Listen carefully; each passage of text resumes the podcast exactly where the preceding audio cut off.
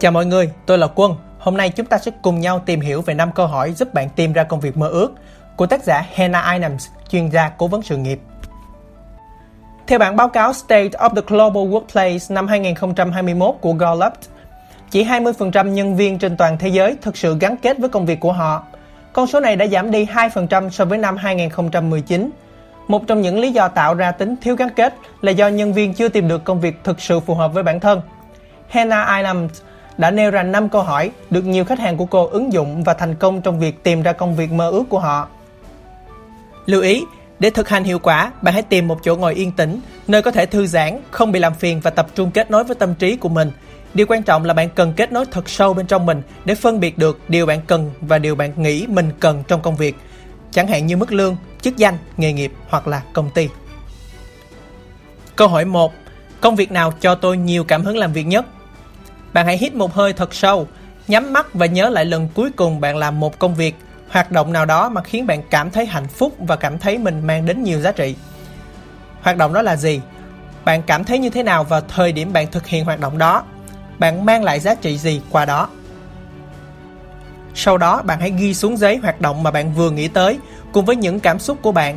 Chẳng hạn, với Hena, khoảnh khắc tràn đầy năng lượng nhất của cô là khi cô tư vấn định hướng riêng cho một ai đó và khiến họ phải thốt lên wow vì nhận ra tiềm năng của bản thân họ. Đó chính là lý do cô chọn theo đuổi nghề cố vấn sự nghiệp. Câu hỏi 2. Đóng góp nào của tôi truyền cảm hứng cho tôi nhiều nhất? Hãy tưởng tượng về một đóng góp mà bạn đã hoặc có thể tạo ra, giá trị nào mà bạn có thể mang đến cho xã hội mà khiến bạn cảm thấy hạnh phúc nhất. Ai sẽ là người nhận được những giá trị đó từ bạn?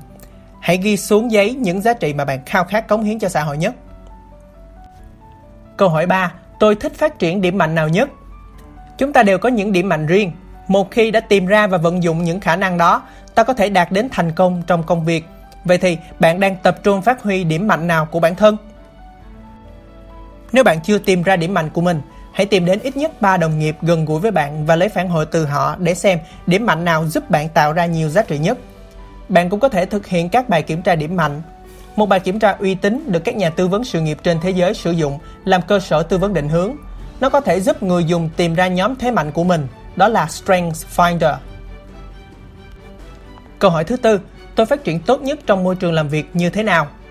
Bạn hãy nhìn lại sự nghiệp của bạn và ghi lại những thời điểm bạn cảm thấy hạnh phúc với công việc và thành công nhất. Môi trường làm việc giúp bạn phát huy tốt nhất và thành công nhất có đặc điểm như thế nào?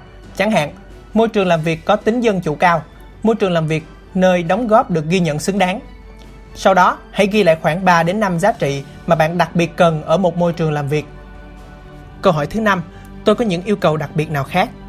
Trong câu hỏi này, bạn có thể đặt lên bàn cân những yếu tố như lương, phúc lợi, địa điểm làm việc, sự linh hoạt trong công việc. Sau đó, hãy tự viết cho mình một bản mô tả công việc cụ thể. Bạn có thể tham khảo cách viết như sau. Công việc mơ ước của tôi là nơi tôi thực hiện được danh sách những việc truyền cảm hứng cho tôi nhiều nhất ở câu hỏi 1. Tôi được truyền cảm hứng bởi những đóng góp cho xã hội theo như danh sách những giá trị mà tôi có thể mang tới ở câu hỏi 2. Tôi phát triển những điểm mạnh của mình theo danh sách điểm mạnh mà tôi thực sự muốn phát triển ở câu hỏi 3. Tôi đang làm việc trong môi trường có những yếu tố như danh sách đặc điểm văn hóa môi trường làm việc tại câu hỏi 4. Và những yêu cầu khác của tôi bao gồm danh sách từ câu hỏi 5. Ngoài ra, hãy xác định những thử thách mà bạn cần phải trải qua hoặc chi phí cơ hội mà bạn có thể đón nhận. Những câu hỏi mà bạn cần hỏi chính bản thân mình là nỗi đau nào bạn muốn trải qua, thử thách nào mà bạn sẵn sàng đón nhận, mức độ bạn cần, có thể chấp nhận được hoặc sẵn sàng đánh đổi đối với một số yếu tố, chẳng hạn như tiền lương, môi trường làm việc, trong một vài thời điểm để đạt công việc mơ ước là gì.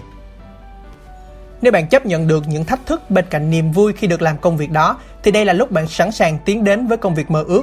Mỗi công việc đều có những ưu, nhược điểm riêng. Việc xác định được những khó khăn mà bạn cần phải đón nhận trong công việc giúp bạn sẵn sàng bền bỉ hơn trong việc theo đuổi chúng.